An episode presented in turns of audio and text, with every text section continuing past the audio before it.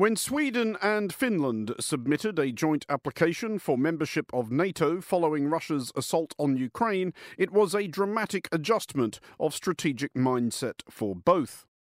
But nearly a year later, neither Sweden nor Finland have quite succeeded in joining. New members can only be admitted with the agreement of all existing members. 28 countries have ratified Sweden and Finland's applications, two Turkey and Hungary have not. Hungarian Prime Minister Viktor Orban, not for the first time, is enjoying the leverage and spotlight available in such circumstances. Though Orban's party, Fidesz, has said Hungary will ratify, Hungary's parliament this week delayed their vote again until March 20th. But it is hard to imagine Orban pushing his luck beyond the next NATO summit in July. With Turkey, it is trickier. Turkey fields NATO's second largest military, is the alliance's bulwark against the Middle East and the Caucasus, and the gatekeeper of the Black Sea. And its president, Recep Tayyip Erdogan, is at least as volatile and opportunistic as Viktor Orban. In this special episode set in NATO's waiting room, we speak to three Scandinavian foreign ministers and one former Scandinavian prime minister. Is this going to happen? If so, when? And what happens if Sweden and Finland can't join together? This is the Foreign Desk. It is the largest shift in Swedish security policy for 200 years, and it ends a period of non alignment. But it is also a token of how serious the situation is following the Russian illegal aggression on Ukraine and the full scale invasion. It shows that smaller countries like Sweden, like Finland, like the Baltic states, who all have a very close neighborhood to Russia, cannot feel safe without being members of the NATO alliance. I don't think this conflict has a negotiable solution yet. If you want peace in Ukraine tomorrow, you need to arm Ukraine today. And to be honest, this war is too big for Putin and Russia to fail, so they will go the full mile. And for Ukraine, there's no way in which Zelensky and his people are going to give up, and they shouldn't. So, in that sense, I am quite helpless as an observer or wannabe peace mediator. I, I just don't see a solution. You're listening to the Foreign Desk. I'm Andrew Mueller. Later in the show, we will hear from the foreign ministers of Finland and Norway and a former Finnish Prime Minister. But first, for the view from Sweden, I'm joined now by Tobias Billström, Sweden's Minister for Foreign Affairs. Minister, first of all, the big question do you have any doubts at all that Sweden's accession to NATO will be complete by that upcoming summit in Vilnius in July? No, I do not. I believe that we are well on the path towards NATO membership together with Finland. And come Vilnius, we will both be members within the NATO family. Is that confidence rooted in the assumption that Turkey's president, Recep Tayyip Erdogan, is basically just milking this until Turkey's elections, which are due in May or June? From our point of view, it is quite clear that we have fulfilled all the commitments that we made within the memorandum that was signed between Sweden, Finland, and Turkey at the summit in Madrid last year.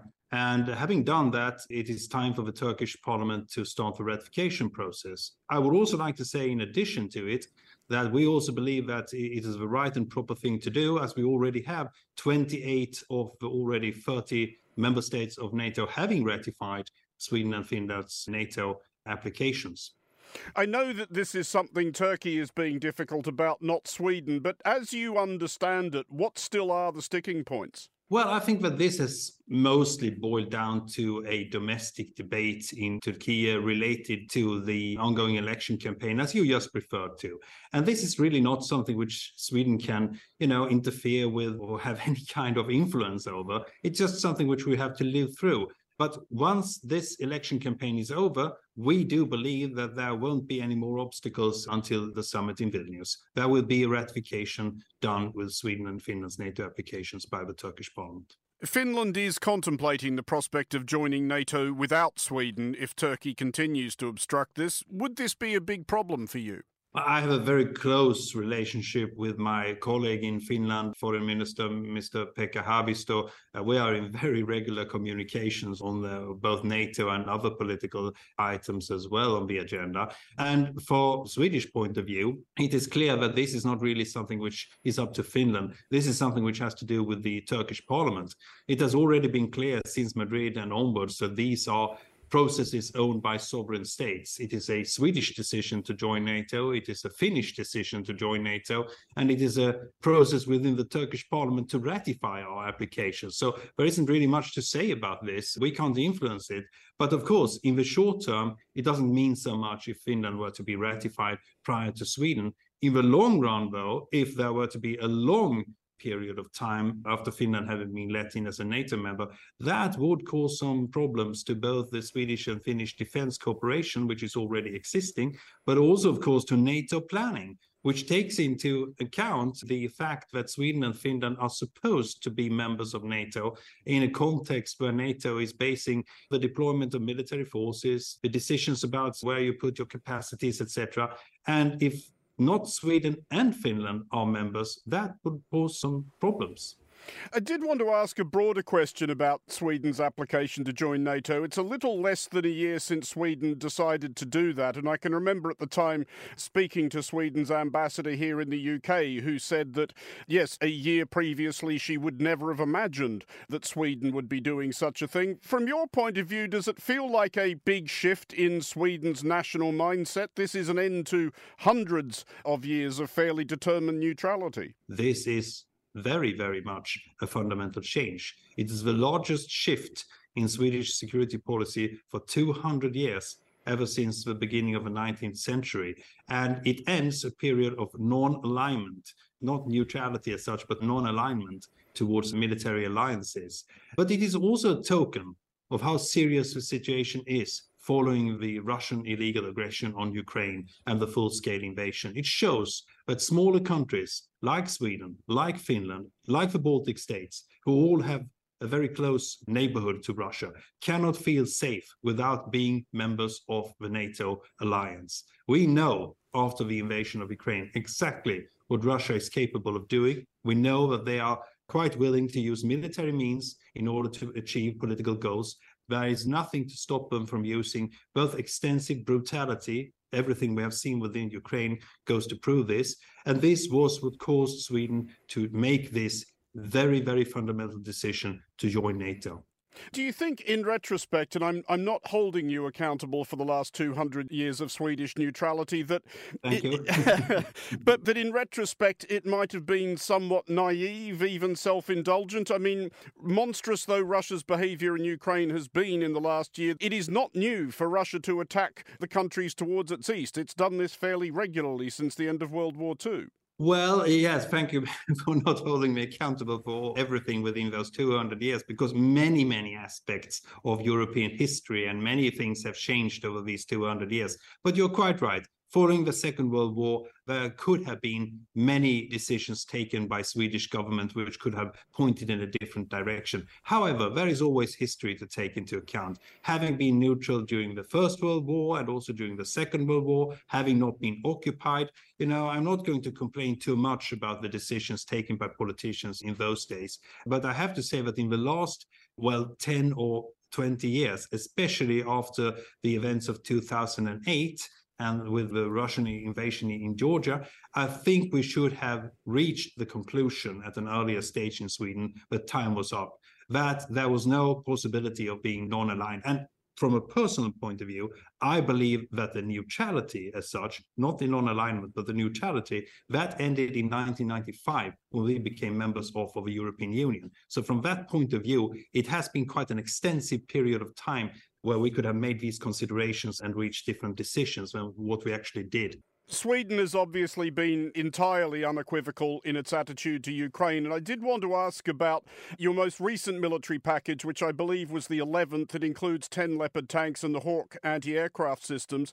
But has there been any thought especially given the wrangle going on about whether or not to equip Ukraine with Western fighter jets, of supplying Ukraine with the Swedish built Gripen, which, as I understand it, is an extremely versatile, relatively low maintenance fighter jet which might suit Ukraine's present requirements quite well.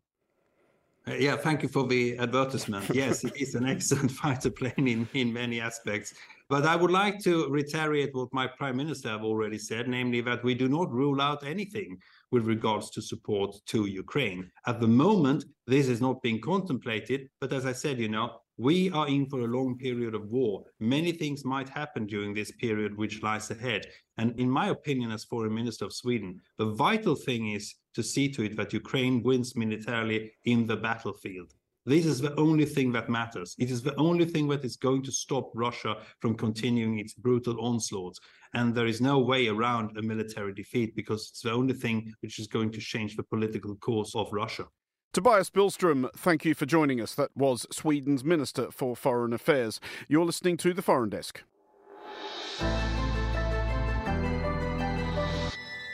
This is the Foreign Desk on Monocle 24. As Turkey has kicked Sweden's NATO application further and further into the weeds, there has been increasing speculation that Finland could join separately. At the recent Munich Security Conference, I sat down with Pekka Haavisto, Finland's Minister for Foreign Affairs. I began by asking the Minister whether he thinks it's a possibility that Finland could apply for NATO membership without Sweden.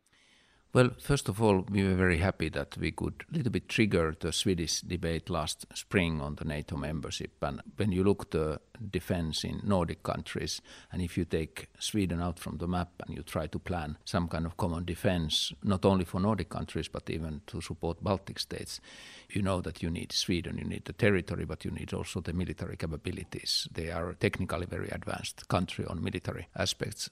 Now, what has happened in this tripartite work between Turkey, Finland, and Sweden since last summer NATO Madrid summit. We have had a good meetings in Stockholm, in Helsinki. We have discussed this tripartite cooperation, and then in the beginning of this year, actually Turkey pushed the brakes because of this some demonstrations in Sweden and so forth. So the tripartite work was freezed, and that was our problem also because there was no channel to continue the communication with Turkey. We had relied on this tripartite work, and now we are in a situation that both countries had bilateral channels to Turkey on this issue. And of course, we have been saying that it's up to the Turkey now to decide how and when it will ratify us. But our hope is that both Finland and Sweden will be members before the Vilnius summit in the summer. The demonstration you refer to, which was by that rather tiresome Danish politician Rasmus Paludan, though he is also a Swedish citizen, you suggested that Russia may have had some sort of hand in encouraging his burning a Koran outside the Turkish embassy in Sweden. You, you seem to suggest that you thought Russia might have had some hand in that? Well, some of the rumors around him, of course, hinted that there might be at least supporters that are following the Russian narrative or Russian agenda. I don't know if this was the case, but of course, you see now a very easy way to provoke situation by organizing some of these demonstrations and so forth. It wouldn't be so difficult, and this just shows how sensitive the security situation is. That single provocations can influence European security. But have you have been able to have, during the last few months, direct conversations about this with your counterparts in Sweden and Turkey? Well, definitely. I have been just two days ago calling to my good friend Mevlut Cavusoglu in, in Ankara. Of course, Finland is now supporting the victims of this terrible earthquake, and we have been sending our rescue teams. We are supporting through European Union bilaterally and also through NATO now the rescue work, which is a little bit paradox. But Mevlut thanked Finland for this support and also mentioned that, of course, the timetable now in Ankara is very mixed because of this earthquake situation. And we are dealing with my Swedish colleague Tobias Billström almost daily. So we inform what's happening in Finland, how is the parliamentary debate ongoing, and also our parliamentary committee, Foreign Affairs Committee, just visited Stockholm. So we have a very good coordination with Sweden.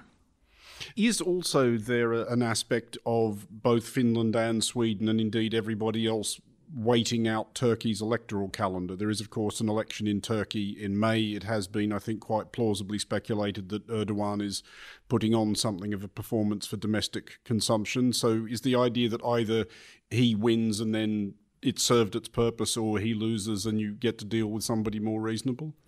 Well, actually, we don't speculate about the Turkish elections or who will win the elections and who will lose and so forth. We, we think that this is a question of Turkey as a nation. Whoever is the, in, in government, whoever is the president, of course, they are members of NATO. They are taking part of the common defense of NATO, and definitely we think that both Finland and Sweden we are adding to the security of the whole military alliance. And when we look actually the happenings in our territory, for example, the explosion of the Nord Stream pipeline, and even Ukraine is not geographically so, so far from us, we think that this is a serious security situation in Europe. And therefore, the sooner we are members of NATO, the better also for the whole alliance. We are not only asking our own security, we are, for example, asking how systematically we could support Ukraine without risks then to be ourselves somehow a target. Finland has just delivered a package, the 12th military package to Ukraine worth of 400 million euros. And we are looking for the 13th military package. So when we are doing that, of course, it would be much more safe that we would be part of the military alliance. When you think about Finland's security position now in this sort of waiting room outside NATO, do you feel at all as a country, or do you feel like the country is in any way vulnerable, or are you that close that a an Article 5 adjacent status is sort of assumed on, on both sides? Well, of course, we have more than 1,300 kilometer common border with Russia, and we are saying to NATO that we want to bring a peaceful border. But of course, when we are living vulnerable days in the European security, we were very happy that security assurances were given to us when we decided to apply NATO membership, first by US, UK, and key NATO countries and key European Union countries.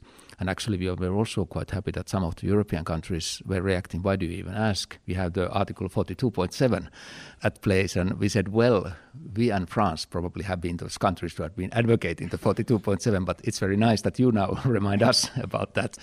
But actually, when our people are asking this question, also, are we safe? I'm saying always that look, look what we are doing together as European Union through our peace facility towards Ukraine, and Ukraine is not a member of European Union. How much more would we do when a European Union member is attacked? And I think this is quite convincing what the European Union has been doing. Notwithstanding Finland's application to NATO, and I think we can assume that it will happen at some point, do you think Finland still does, though, think differently about Russia? To the rest of Europe. That's always been the thing since the end of World War II. Finland had a very different approach to managing its relations with Russia.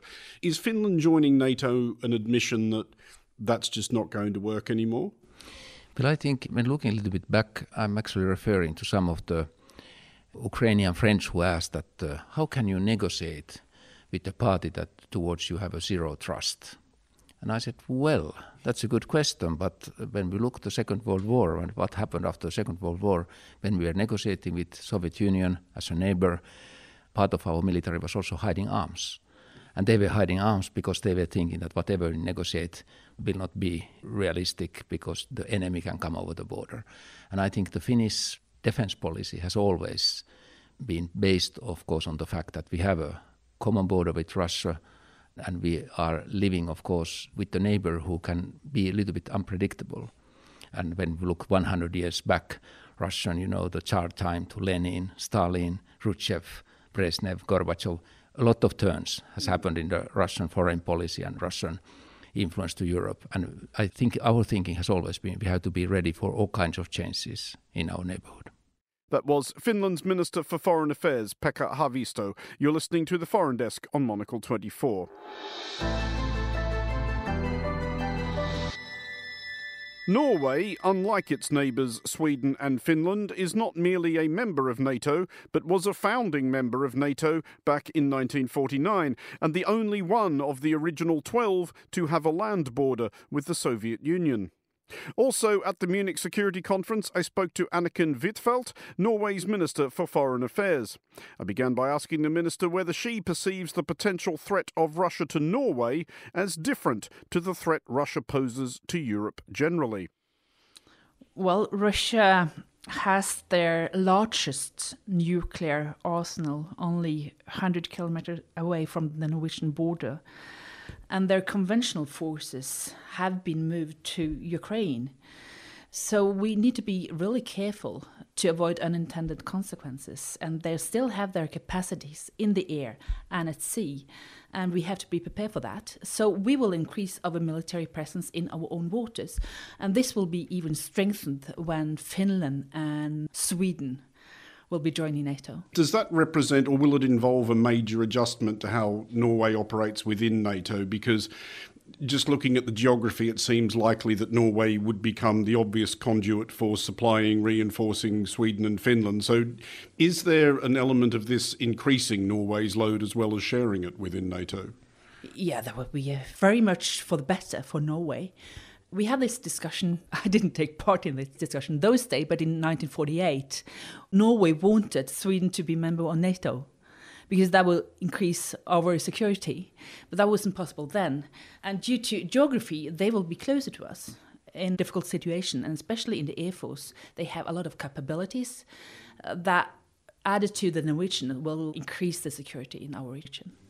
Do you think there is still a thing, though? This is something that has struck us while we've been making this program over the last year that attitudes towards Russia seem to get harder the closer you get to Russia, going eastwards, especially, and for understandable reasons. And I think it does often get somewhat forgotten that Norway does share that border with Russia. And do you think that Norway sees Russia akin to the way that the Baltic states and Eastern Europe have always seen it? I think we look upon Russia more and more similar, I think, uh, especially after the war broke out. But the fact that Norwegian security are based on two principles. Deterrence and reassurance will still be maintained. Because of this nuclear capability very close to the Norwegian border, we need to uh, avoid unintended consequences. And therefore, this reassurance part will still be important for a country like Norway. I wanted to ask specifically about Arctic security, which is obviously a perennial concern of Norway's. You, you, take over the chair of the Arctic Council in May, but within that framework at least, is there any contact with Russia at all, or can you imagine there being any contact with Russia at all as long as this continues in Ukraine? There's no political contact right now. When I was appointed as foreign minister, I met with my colleague Lavrov after only 10 days but there has been no political contact after the war broke out, and this is not possible under the umbrella of the Arctic Council either. But there are some limited contact because of we have a border to Russia on uh, search and rescue, fishery management, and uh, also nuclear safety, and that will be continued. Under the umbrella of the Arctic Council, we have and need some orderly transition so we can take over the chairmanship later on. With the avoiding unintended consequences, especially, is the risk of those accelerated by that lack of political contact you were discussing? I understand the reasons why nobody really wants to speak to Russia directly or overtly at the moment, but can you imagine circumstances in which that might change? You know, we conducted the largest military exercise in NATO last year. 30,000 soldiers took part in that. And we invited Russia as an observer, but they refused to come. So I think it's very important that we act predictably and we will continue to do so. They know who we are and that NATO has never constituted a threat towards Russia we still have a direct line between the Norwegian military headquarters and the headquarters of the Northern Fleet. And this is still working. There has been obviously a lot of concern over the last year, especially as Europe headed into the most recent winter, about whether that unity and cohesion would hold together and that people's resolve would stand the test of that winter combined with a lack of Russian gas. But the impression I'm getting, at least from talking to people this weekend, is that the resolve actually seems to be hardening, if anything else, against Russia. Is that your impression as well? Yeah. When I visited Kiev in May, I was pretty concerned about if whether or not the solidarity with Ukraine would be maintained. But quite the opposite happened. So when I was at Kiev again in November, we've seen that because of the braveness of the Ukrainian people and the brutality we have seen from Russia, we have maintained the solidarity within Europe. So Norway this week presented a package in order to help Ukraine over years. This will be a five year package of solidarity 7 billion euro will provided for assisting Ukraine over time. So the package next year will be based on 50% support for military equipment and the rest will be humanitarian assistance and also budgetary assistance so they can buy gas and other kind of equipment and also an extraordinary package to mitigate the food insecurity that very many countries in the global south now are facing. Also then going back to that commitment you were talking about that Norway is making lasting for the next five years, which I think puts a lot of this in perspective. You've managed to figure out how not to make this an election issue. How difficult was it to get almost everybody behind this? I think that was very easy actually, uh, because we think that this is also part of the Norwegian security to support Ukraine, and we have to stay committed over years. So Norway provides an unprecedented package of support that will help Ukraine over five years, 7 billion euros. And the fact that 95% of the MPs in the Norwegian parliament have supported this package really has committed the entire political landscape to stand up for solidarity with Ukraine for years. And it completely removes any possibility of that becoming an election issue. We will stay by our commitments, but of course, there are discussions about what kind of support we should provide for Ukraine. But there are very, very strong support. Because we have a border to Russia, we think that this is also in our self interest. That was Norway's Minister for Foreign Affairs, Anniken Huitfeldt, speaking to us in Munich. This is the Foreign Desk on Monocle 24. うん。Finally, on today's show, Russia's attack on Ukraine last year was not the beginning of Finland's discussion about NATO membership. There were those in Finnish politics who had been advocating applying for some time. One was Alexander Stubb, who served as Finland's Prime Minister from 2014 to 2015, having previously held cabinet posts including Minister of Foreign Affairs. We spoke at the recent Munich Security Conference. I began by asking whether he felt vindicated when Finland applied to join NATO? Well, yes and no. I always felt that it was the organization that we belonged to as a Western democracy, but only 20% of the Finnish population shared my view. And you can't sort of force these things, not even as a foreign minister, finance minister, or prime minister. But when Putin attacked Ukraine, I think the speed at which the Finnish public basically changed tack. We had an opinion poll on the 23rd, 24th, and 25th of February 2022. And that one was 50 in favor, 20 against. And I was completely opposite that we'd had a few weeks before. So I'm kind of, yeah, I feel vindicated, but at the same time, I'm pretty proud of the Finnish public who were able to change the line so quickly. Were you surprised by that sudden shift in mood? Not really. I mean, when there's a linchpin in history, Finns have a tendency to react quite fast, and we're very pragmatic. I mean, I think the Swedes and the Germans are a bit more ideological on their foreign policy, but we're not basically because of our 1,340 kilometer border with Russia. We're quite realistic. You think being ideological about it is not a luxury you have? No, we don't. We can't afford that. If we were ideological, we wouldn't have 900,000 men and women in reserves or 280,000 that can be mobilized at wartime. We don't have those because we want to protect ourselves from Stockholm, right? So, so we don't have that luxury.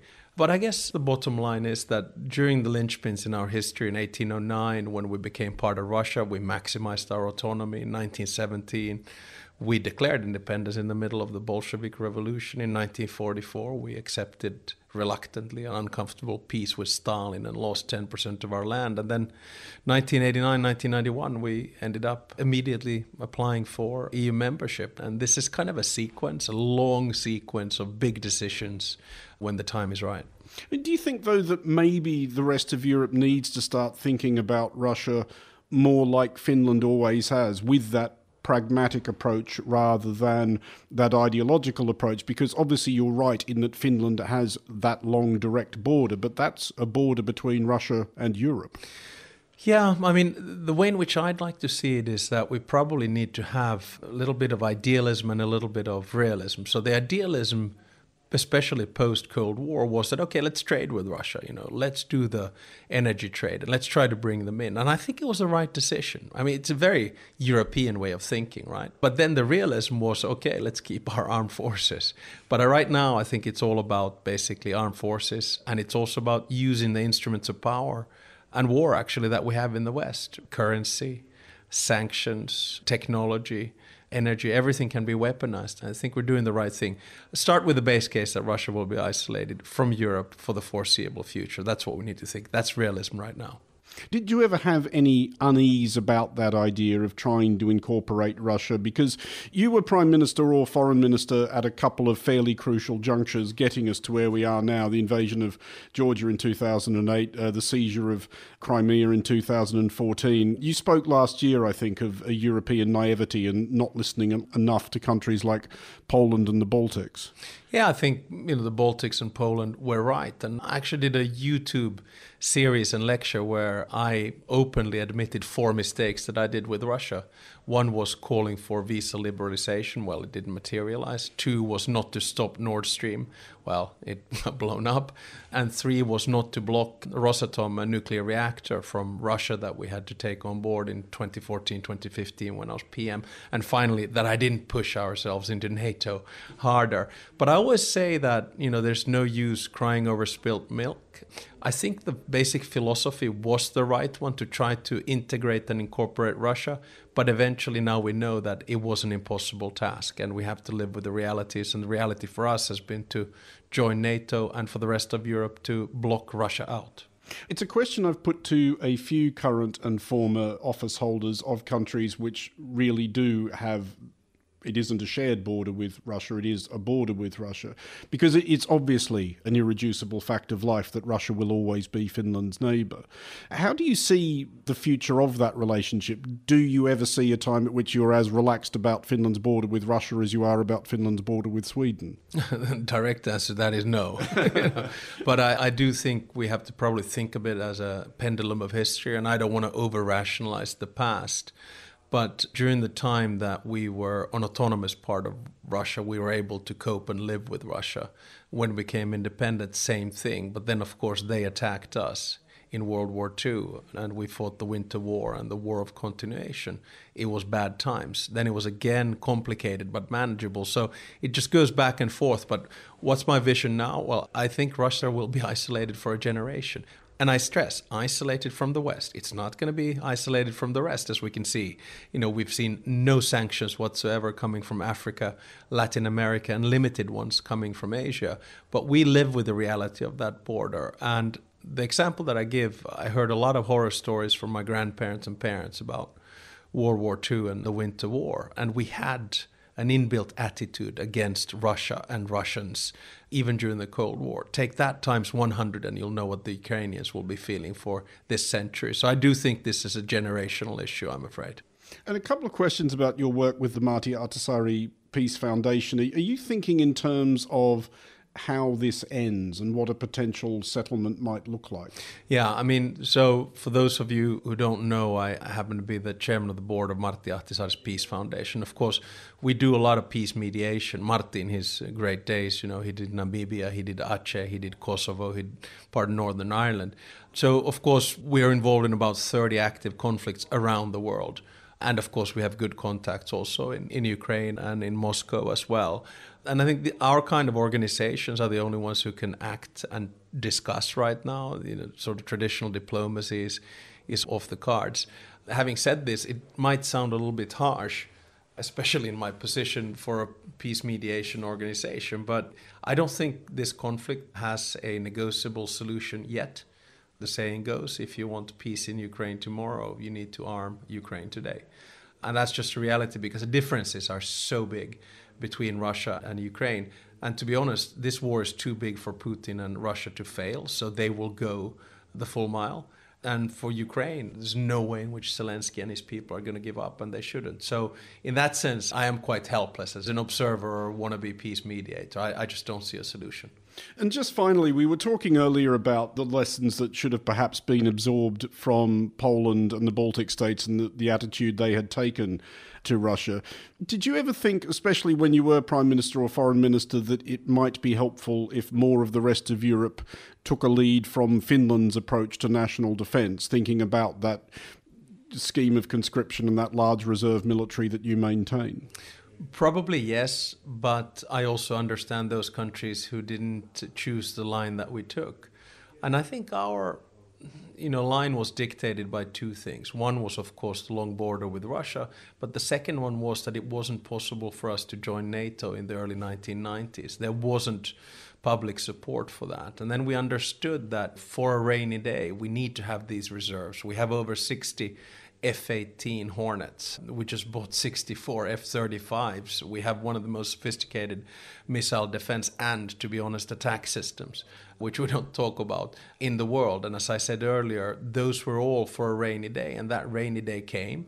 That's why I feel very secure. I feel that we are in a good place as a country because we are going to be a value added, a security provider to NATO at the same time we will enjoy Article 5 and everything that it has. So it's a win win situation. And on enjoying Article 5, if President Erdogan of Turkey continues to be difficult about it in the event that he is re elected in May, should Finland do this alone? Well, I mean, I took a decision when I left politics in 2016, 2017, not to give advice to the people who are in office right now. It's a tough enough job not to have an ex PM or foreign minister give them any advice. But the message that I give to Sweden, because I'm a Swedish speaker, is to say, calm down. We are going to be full members, both of us, at the summit in Vilnius in July. And Sweden was neutral for 200 years. Just wait a couple of months, so you'll be absolutely fine. Same thing goes for Finland. Our security situation is stable and sound. We'll be full members by July. Let's not get into this cat and mouse game. And in any case, for tragic reasons, I think President Erdogan has his hands full right now in the aftermath of the earthquake. So let's not make hasty moves. That was the former Prime Minister of Finland, Alexander Stubb. うん。That's it for this episode of The Foreign Desk. We'll be back next week and look out for The Foreign Desk Explainer available every Wednesday. Next week's episode is another all star production featuring the President of Slovenia, the Prime Minister of Kosovo, the Prime Minister of Lithuania, a former President of Estonia, and the former Deputy Prime Minister of Latvia. The Foreign Desk was produced by Emma Searle and Christy O'Grady. Christy also produces The Foreign Desk Explainer. To contact the Foreign Desk team, you can email emma at es at monocle.com and don't forget to subscribe to Monocle magazine and our free daily email bulletins by heading to our website at monocle.com. From me, Andrew Mueller, thank you very much for listening. Until next time, goodbye.